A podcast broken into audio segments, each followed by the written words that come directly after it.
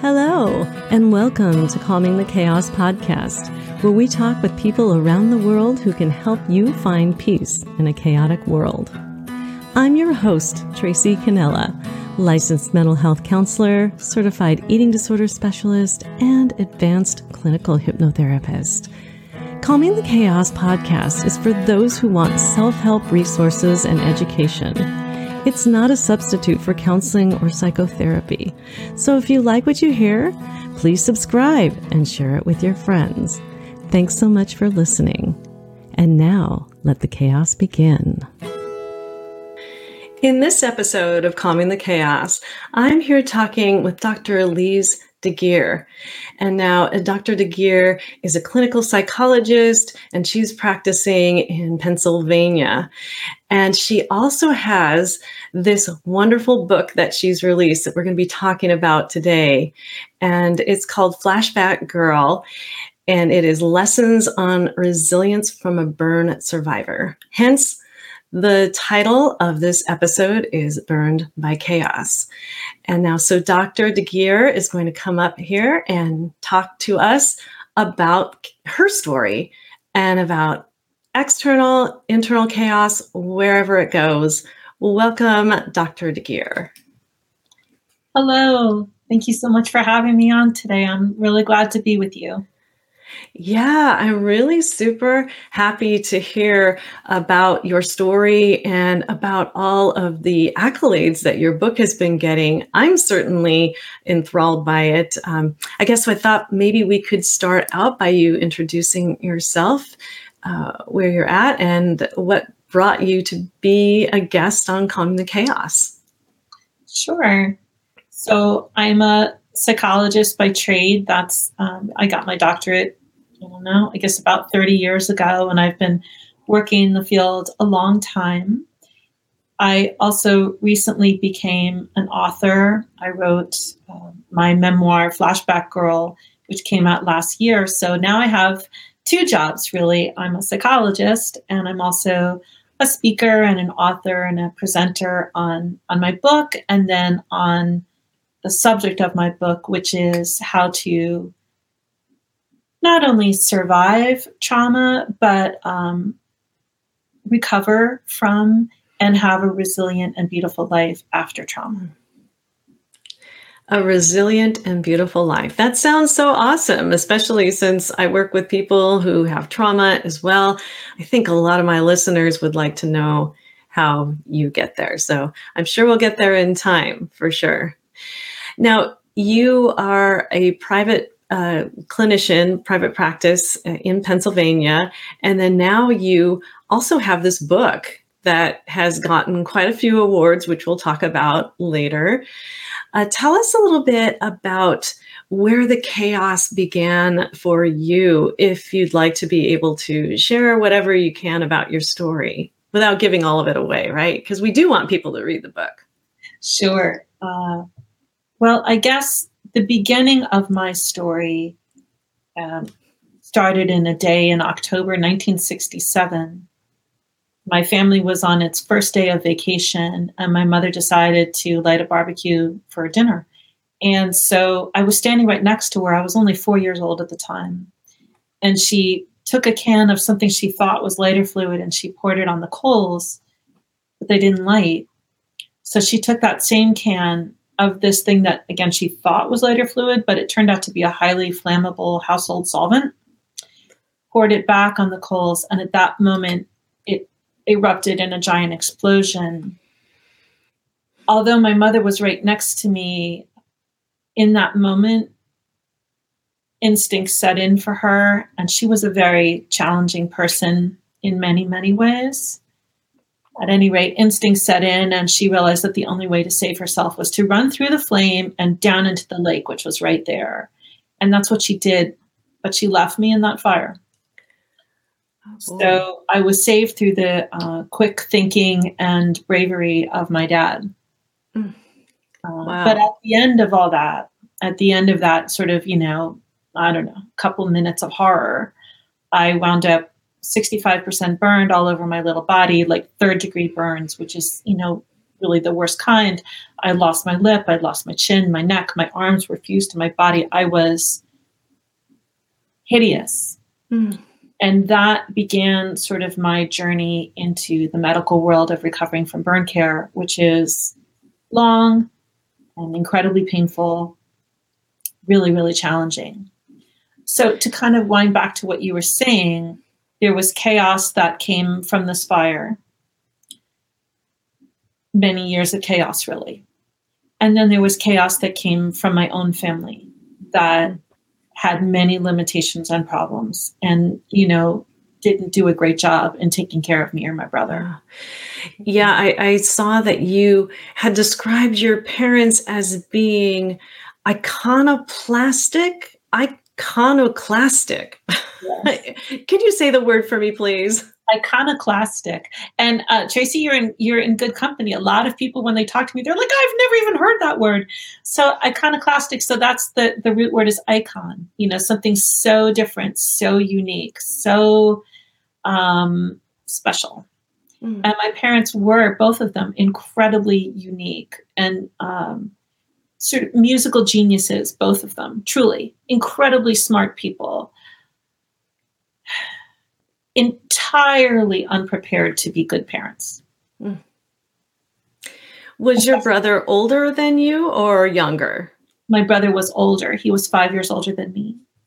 And I, I will often say that he was my best parent uh, because he really was. He was an extraordinary person. So at the time of this fire, your brother was nine years old, right? Yes. Yeah. Where was he when the fire broke out?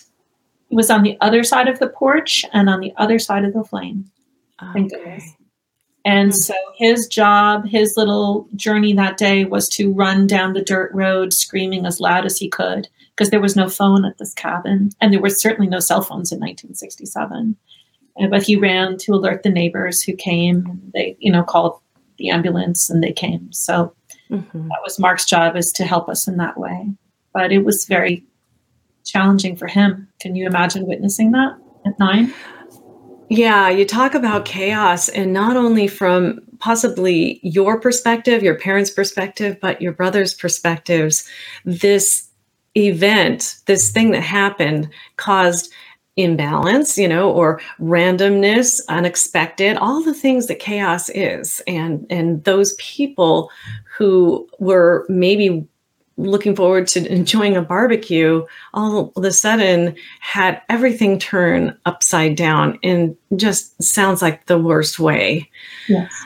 Yeah. So when we talk about chaos and how we move through it right? Because it, it happens. These events happen in in lives. And and i know our listeners are out there very much uh, having their own chaos. And and i think that if they understand that a person like you can not only survive it but to thrive being a, an author a blogger we didn't even talk about your blog uh, and and all the good that you do in your private practice then then they can survive it too yeah, and and Tracy, that is exactly why I wrote this book. So what I just told you is actually only the beginning of a life of tremendous trauma, loss, and problems. I'm going to say almost all of which were thrust upon me as a child. I I was, you know, I had neglectful parents. I was bullied. I had years of medical trauma. There were multiple untimely deaths in my family due to suicide.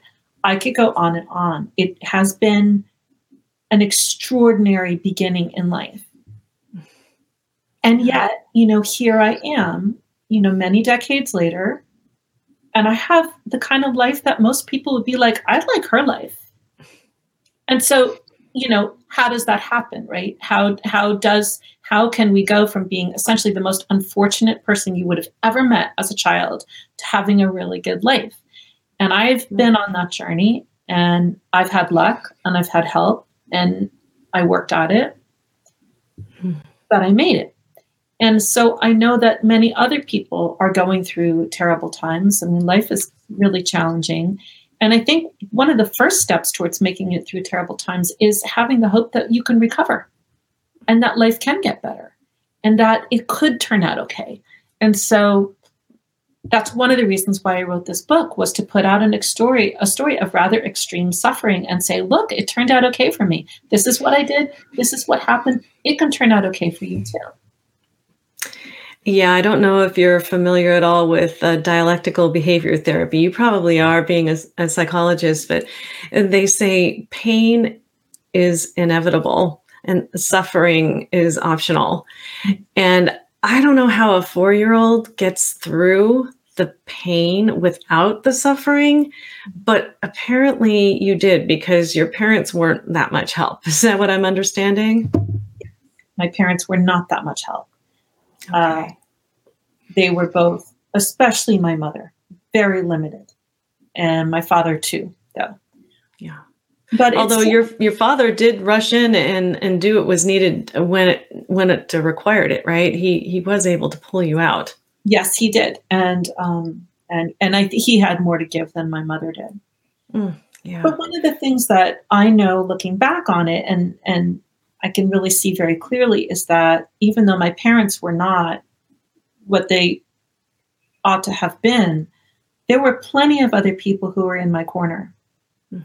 Uh, my my older brother Mark, as I mentioned, I had grandparents who really loved me. Um, my plastic surgeon in the hospital was an extraordinary man. He really made me feel safe and cared for. I had friends, lifelong, really good friends who had my back, and I had theirs. So that's one of the things that I talk about a lot in the book is that, you know, just because your family isn't what either they ought to be or what you need them to be or they're not able to be doesn't mean that there isn't love in the world and you got to look around for it sometimes but that doesn't mean it isn't there yeah, people talk about resources, and that's exactly what you're saying is that there are these resources out there and you can find them out outside of yourself and then they can help you to find them within yourself. So you can find resources within uh, your own self. I, I just so working with trauma. I'm just my heart goes out to that little four year old, and um, I know you've probably done uh, quite a bit of work uh, in in your own trauma because you would have to. Uh, uh, but I I just say that um, that here is my heart and my mind going out to that little four year old who maybe just didn't know what was going on and was caught by surprise and then all of the pain. I, I don't know how much you remember about the incident and how much you want to share, but four years old, some sometimes people don't have memories from back then, but do you? So I have kind of flashes of memories. And the reason why I know exactly what happened at the day of the fire and how it transpired was that my father wrote it all down afterwards. So I have his written record and there were witnesses that you know came around and also concurred. The the thing that I I I do remember very much from the day of the fire and then these flashes in the hospital are mostly memories of being alone and scared. That's what I remember. I have a memory of calling out to my mother when we were at, both in the hospital, like waiting to be seen. And I remember I was like lying in a hallway in the in the hospital corridor, and I knew that she was nearby. And I called out to her and I said, "Mommy, I'm so cold." Because when you're burned, your skin is gone, right? It's very cold. And I remember my mother calling back and saying, "I'm cold too." And like that's it. That's all she said to me. Mm-hmm. And that was kind of how it was with her in the hospital. Like she was suffering as well, although not nearly as she wasn't burned nearly as badly as I was. But she was suffering as well. And that was what she was thinking about. She was really not present for me. Mm-hmm. Um, yeah. Yeah. When we think of survivors, we often think to ourselves, wow, what an inspiring story. Well, you're about to meet a Bucks County woman who survived a devastating fire at just four years old. And it's the life lessons she learned from that experience that tell an incredible story of resilience, courage, and survival. Take a look. I didn't have a lip, a chin, a neck. My arms were fused to my body. And, um, and I'm a burn survivor. Dr. Lise Deguire holds many titles. She's an author, clinical psychologist, and keynote speaker. But it's her trauma as a burn survivor that acts as the protagonist in her debut book, Flashback Girl. My hope is that this book reaches everybody who is suffering and gives them a sense of like, look, if I can make it through all this, you can make it through all this. The year was 1967. Dr. Deguire was just four years old, vacationing with her family in New Hampshire. Her mother began lighting the grill for a family barbecue with what she thought was lighter fluid. And at that point, uh, a tiny little flame shot up in this can, exploded all over me and my mom. And my mother, um, you know, God rest her soul, took one look at this situation and dashed through that fire down in the lake, and she left me in it. But the fire and its aftermath are just the beginning of a riveting story. So that I kind of had two lives going on, right? When I was in the hospital, I was there having surgery after surgery, you know, something like 60 of them all told. And when I was home, you know, I was trying to be a normal kid and have a normal life, but I was seriously very disfigured at the time. And kids were mean. She dealt with the internal and external battle with little emotional support from her parents, and things only seemed to get worse when her brother committed suicide when she was just 14 years old. And Anya, that was the hardest thing that ever happened to me. You think might think it was the fire, but it was it was my brother's death because he was uh, he was like a father to me. Now a wife and mother of two, she's using her story and career to help turn pain into passion and trauma into life lessons. I must say, one of my favorite lessons uh, from the book was actually lesson four when you talked about friendship. But I'm curious to know what is your favorite lesson from the book? I think that my favorite lesson in the book is also about friendship, and it comes at the end and at the very end. And it says, um, choose your friends wisely um, and, and cherish them. They may turn out to be the best family you ever had. And if you look closely, you'll see the stem of the flower on her book cover is actually a matchstick to symbolize the beauty that came out of her trauma. So the the title, uh, Flashback Girl, is that it turns out that I had that was my nickname and I didn't know it what I mean by that mm-hmm. is there was an attorney that my family hired after the fire to represent us. And I came to find through like the internet searches that my attorney had discussed my case in front of the United States Senate for a product liability presentation. He had discussed my case. And my picture is actually in the Senate records. My picture, my little burned picture. And when I found that, 50 years after the fire, I found this on the internet. Literally, I'm not making this up. 50 years later, I found it. Wow. And so I, I tried to call the attorney to ask him about it, and he had died. But I spoke to his brother, and when I said, Hello, I'm Lise Deguire, I was in this fire, he's like, Are you the flashback girl? And I'm like, What? So it turns out that they had like lectured about my case. I, uh, my case was sort of well known. And at that point, I was like, and there's the title of the book. Mm-hmm. Thank you, Mr. Attorney. Mr. Attorney deceased, but uh, brother was still around to give you some guidance. That's right.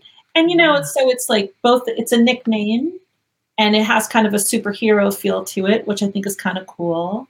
And then it alludes to flashbacks, which most of us who've gone through trauma have some element of that. And then flashbacks as as going back in time with memory. So it it, it kind of encompasses a lot. Yeah, no kidding. I love that the title is really super catchy. And uh, so, it's, it's, so then you had already decided to write a book, but you just didn't have the title when you had gotten in touch with this attorney. So Tracy, I I had known I was going to write my memoir for many years, but I had to wait until my parents were both dead. Because mm-hmm. uh, I was not going to, I because it was not complimentary, especially of my mother, and I wasn't going to not tell the truth in the story, and I also wasn't going to tell the truth in a way that would um, cause her pain. So I waited until she passed away, and at the point when I saw this title and everything, I knew that my mother was going to be um, passing away quite soon after that. Yeah, right. Yeah, I, I actually interviewed somebody last year uh, who she talked about that same thing that she didn't release her memoir until after her parents had died. I, I think that's probably a pretty common thing. Yeah. yeah. Well, what is your first memory of, of chaos as, as a child? What is your memory of having, again, being thrown off balance? If you didn't remember this incident, is there others that came after that just caused you to be swimming around, confused, caught off balance, and in chaos. Do you remember that? Yeah, I think I think it's I, I'm gonna give you two. So first of all, it's just sort of the felt experience of going through the physical treatment of these of these burns, which is incredibly chaotic in that it's so physically painful. And then the second one I would give you is the dissolution of my family. My, my parents divorced and my family collapsed. And I remember that feeling incredibly chaotic as well. Yeah, both of those. I, and, and you know, when you think about they call big T traumas and little T traumas, and and those are both big. Mm-hmm. When I think of those two things, for a child, having gone through what you went through and then also having the like you say the dissolution of my family. Were you able to find obviously you had some people who are helping you out and some resources. Were you able to find resilience within yourself at a young age or did it take a while for you to develop that ability? Mm, yeah I think I had the seeds of resilience in me at a very early age, which then I was able to grow as I got older with a lot of help. Mm-hmm. So when I say I had the seeds of resilience, what I mean is that I I've always been, you know, good at connecting with people. I'm, I'm friendly, I'm warm, I'm interested. So I was always able to make friends and connect with people. And that helped me stay grounded, especially because my family was so chaotic, to, to use the word we're using.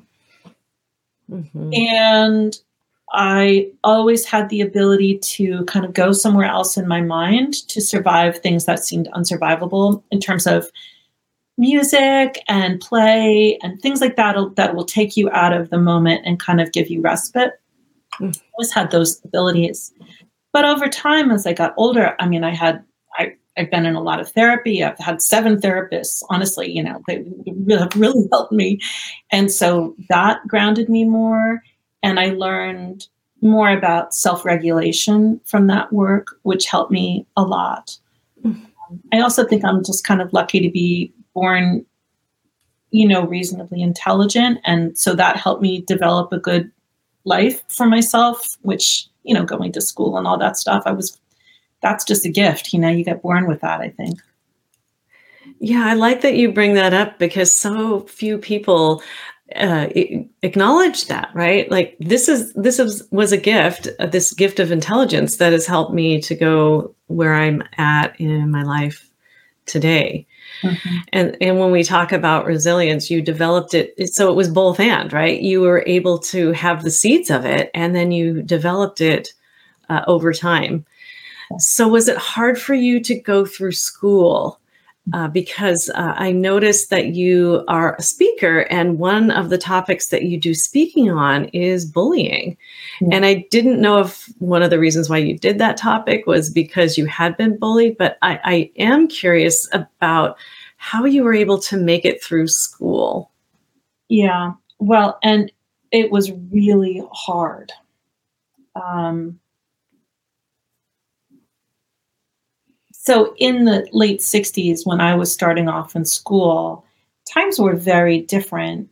It, bullying wasn't even something that we talked about as like an issue that people should address. It, it was just sort of something that some kids went through. And the response to that if you even bothered talking about it, because I don't, I didn't, I don't think most people did. But the response to that was that old saying, you know, sticks and stones may make, may break my bones, but words will never hurt me. That was sort of like the answer, like pay no attention to it.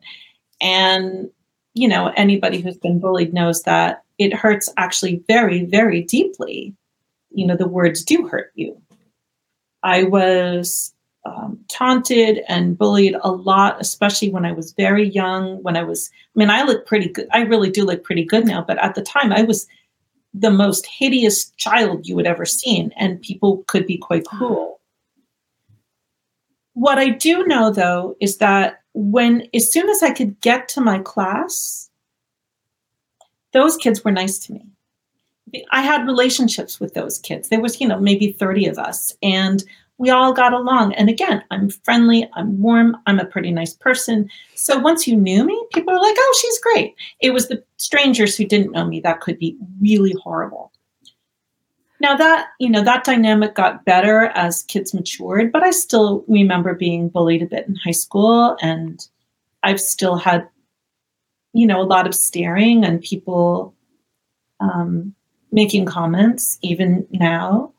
I will say that dating was super hard.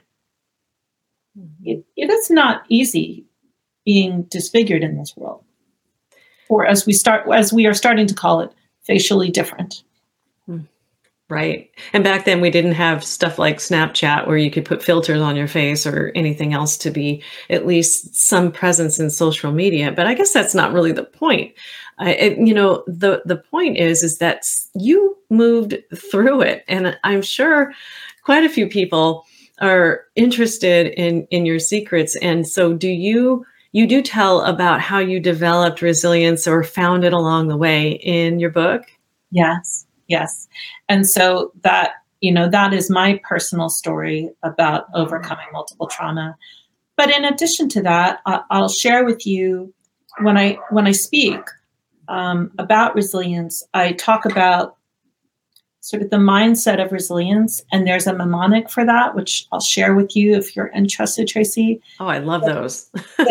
Doesn't everybody love a good mnemonic? So it's goals plus M and M, and that stands for so the G is for gratitude, O is for optimism, A is for active coping, L is for love, S is for social skills, and M&M is for meaning making. And this is the mindset of resilient people. There's so much about life that we cannot control. And there's uh, some things about resilience that we can't control too, right? You know, people who have a little bit more money will probably be living in a safer neighborhood and have better access to healthcare and maybe can see a good psychologist and, you know, get you know a, an education and an environment that feels safe. Like there are some things about resilience that are beyond our control. But the mindset of resilience is something that everybody can work on. Um, gratitude the capacity for gratitude helps soothe people's feelings of being sad and overwhelmed and in fact there actually are almost always something around you that you can feel grateful for that will help you feel better about your life circumstances optimism is the ability to look forward in the future and say, well, maybe this could work out for me. That's super important because if you don't have hope that it can turn out for you, you're not going to probably put effort into making it turn out for you. Yeah. Active coping is the ability to look at a problem and say, well, you know, okay, it'll take me, uh, you know, I'm terribly burned. There's nothing I can do about that. But what can I do for myself? I can try to take care of my health. I can do the exercises my doctor tells me to do. I can try to take care of other aspects about myself physically so I look as good as I can. That's active coping. L for love is what we talked about earlier, Tracy, you know, the people around you. Like I didn't have my parents, but I did have other people that gave me love and support. Um, social skills is for the other thing we talked about, you know, the ability to make friendships, to keep relationships, to build those bridges with other people who might be able to help us. And meaning making is the capacity to look back through what you've been through and say, what good has come from this? You know, what what can I learn from this and how can this how can I use this to help other people maybe? to make meaning out of our suffering. Hmm. I think a lot of people who've been through something terrible do make meaning from it at the end. You know, whether they've been through, maybe they're a cancer survivor and now they run a marathon every year to support other cancer survivors. Mm-hmm. Or maybe they're a burn survivor and now they go to visit other burn survivors in the hospital. I think most, I think most counselors are making meaning out of what they've been through by helping others. I think that's a pretty common story, don't you?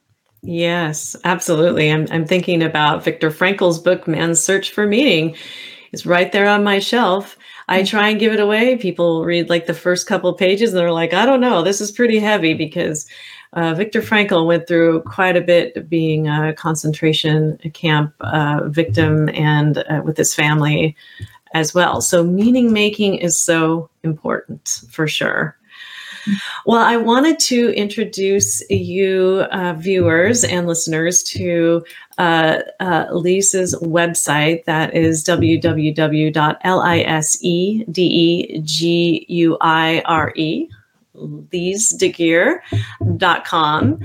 And I'm going to go ahead and share the screen with you so that we can look at your website and you can lead us through some of the stuff that you've got here. And here we go. Yeah, I really, I really like. Here is the book cover here, um, and a lovely picture of you. And so, yeah, what do you want to tell us about your website here? Ah, so um, thank you. I, I I feel so fortunate. I had a, a, wonderful designer who helped me with this website. So this is my author site, and this kind of is the very beginning of the book. What you're reading here, it's the introduction. Um, I think I'll also share with you because it was a surprise to me, but such a great surprise. The book has won three awards for memoir in, in the last year. It won uh, the Nautilus Book Award Gold for memoir, and then a, a, a couple of other really, you know, pretty prestigious awards. And I'm thrilled because I've never written a book before. So that was kind of nice when that happened. Um, and those are the little medals that you're seeing above the book there. Yeah, I don't know if you can see my, my cursor floating around it, but yes, the 2020 Nautilus Book Award for Memoir Gold and the 2021 Next Generation Indie Book Award for a memoir and finalist, and then the 2021 Living Now Book Award Silver. So a couple of just really well, it came out last year. So within this year, you've gotten quite a few awards for this book. Yeah, which it is very, you know, anybody who's a first time writer will understand how scary it is to put out your book and how you just never know how it will be received. So to, uh, I, I will never forget opening the, the email from, from the Nautilus Book Award, which is the one, the first one that I won. And, and it just was like an email and I'm looking and I'm scrolling down to see my book and all of a sudden it says gold. I'm like, what? what happened? it was a really thrilling moment. Oh, I know. And and so yes, you'll be able to tell it by its telltale uh, yellow cover. And that's a flashback girl available on Amazon, Barnes and Noble, and or your local indie bookstore. There's also a an audiobook snippet here that you can listen to. I don't remember, do you actually narrate this book or did you get somebody else to do it? Well, so that eh, actually is is a is a lovely answer there. It's my oldest daughter who narrates the book. My daughter Julia Sismore. She is a trained actress and um, you know really a very fine actress. And I knew that she would do a much better job with it than I did. And she's riveting how she does it. So. Oh my goodness! Now I have to get. I don't know. Should I get both? I'm, I'm kind of torn. Absolutely, of course. Yeah. Yeah, because I did listen to it and I did I had not actually talked to you in person, so I didn't know if that was your voice or not. Yeah. So so yeah, just just one one generation removed from your voice, but uh, obviously a really awesome choice. And so it looks like you do have uh, you do have a blog, and I know that you also do public speaking uh, and at conferences, at professional conferences. Correct? Yes, I uh, was really thrilled to speak at the New Jersey Psychological Association just this fall. They they asked me to speak, which just floored me because I I don't. I mean, I have a I have a doctorate and I, I'm a good student and all that, but I don't really think of myself as an academic. I'm more of a clinician. And so the fact that they reached out and asked me to speak was just like, wow, okay, I'll do that. And I've been, um, you know, fortunate enough to do a fair amount of speaking. I speak about the book, but then also usually um, dovetail that into talking about resilience, what it is, how we can cultivate that in ourselves. Or my new talk is I talk about my experiences and then I move that in the direction of talking about disfigurement, what that's like, and how we can do a better job of including disfigured people into community. Yes. And so if you visit uh, Liz's website, you will see the topics that she can speak on, and they are riveting. When you look at them, they're just kind of like, oh, what you got to say about that? Uh, resilience is one, of course, as you said, disfigurement, suicide is one, bullying, a trauma, burn survival, all these really super heavy topics that I don't think you are afraid to talk about. Am I correct? I, I am not, and I'm sorry to say the reason why I can talk about them is that I have experienced all of them. Mm-hmm. You know, I have really led a, a, a very extreme life. But as we were saying before, it is my hope in sharing that that I've had this extreme life that, you know, again, trauma gets all of us sooner or later, one way or another. And I think it's only when we can have hope that, like, oh, that person made it through and that person made it through, I can do this. I think we can offer that hope to to each other. Um, it's interesting. I think a lot of times there's not much honest sharing going on in social media. I think most of us put out the best version of ourselves and we're not necessarily saying, I'm going through this, I'm going through that, not in a way that's genuine and, and helpful. Uh, so that was my hope with this book is like, if you can get some honest sharing going on, maybe people will feel a little bit more like, and then I too can make it. Mm-hmm. Right, right. Because your story is so atypical, extreme, uh, is what I would call it, because it's really not something that happens to I would say if you pull together uh, a uh, hundred people your age, you know, it's going to be there's going to be very few people that go through the trauma that you've gone through, yeah, and uh, and and fewer, yeah, well, and, and fewer still who have made it, uh, you know, a life journey and have been able to get an advanced degree and also publish a book to try and and help people. So, yeah, um, so wonderful. And with social media being as it is, you know, we have Facebook, uh, Twitter, Instagram, all that stuff. We do try and put on our best face. I, I do believe that being real is a lost art in this world today. Yeah, you said it. You yeah. Said it. Well, so you have the website, and then also you can uh, follow Elise on Twitter uh, at Dr. Elise Deguire and on Instagram. So you have two Instagram accounts, but this is the one that I've seen that has the most recent activity. That's Dr. Elise Deguire six, the number six. That's it. Yes. Yeah, yeah. Yeah. Is there any other sort of anything that you might be able to want to say or offer the audience, people who are dealing with chaos of all sorts and want to develop a little bit more resilience? We do have the goals plus M&M acronym that you can also just go back and listen to. But is there anything else that you want to offer our listeners today, uh, Dr. Deguire? Yeah, I, I, I want to come back to something you you um, mentioned, which is that I put out a blog about every other week or so on something to do with resilience. It's either me, sometimes there's a, a guest blogger, but it, it comes out with frequency and, you know, it's free to anybody. And I think a lot of people, you know, find it helpful and useful. So I would say that that is something that I encourage listeners to check out their stories, you know, and I think stories that are inspiring. Yeah. And I'm pulling up your blog right now. Hopefully, you can see it on the screen here. And I was looking at your blog this morning, and it, they're really compelling story titles, right? With little pictures next next to them. A, a tough fall. Um, I guess you have. Uh, this is part five in a series of choo- choosing more surgery, which I noticed uh, a little bit down here. Uh, so it's almost like you have to. What What do you think the best way is to maneuver your your blogs? Because they all look really cool. How to actually have a happy Thanksgiving somewhere over my rainbows. yeah. How would you suggest that somebody uh, maneuver through your blogs?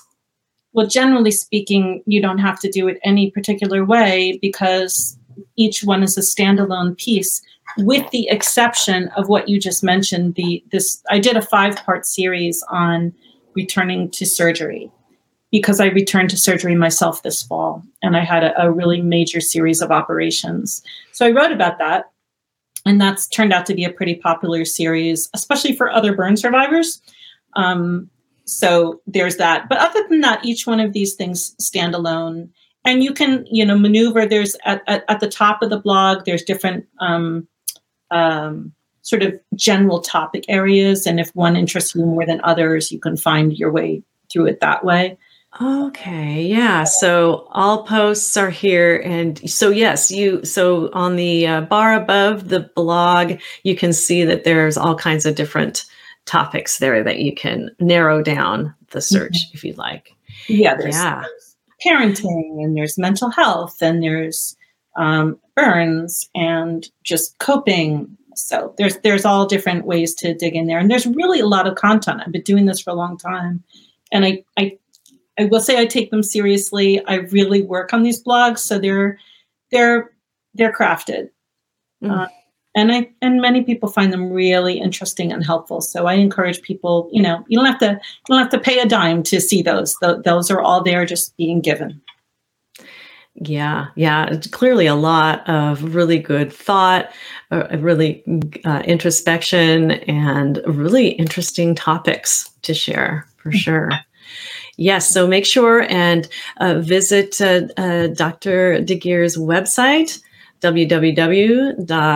uh, dot Dr. Deguire's website, www.lisedeguire.com, and there is a tab for the blog that she does, completely free and um, and check out her book.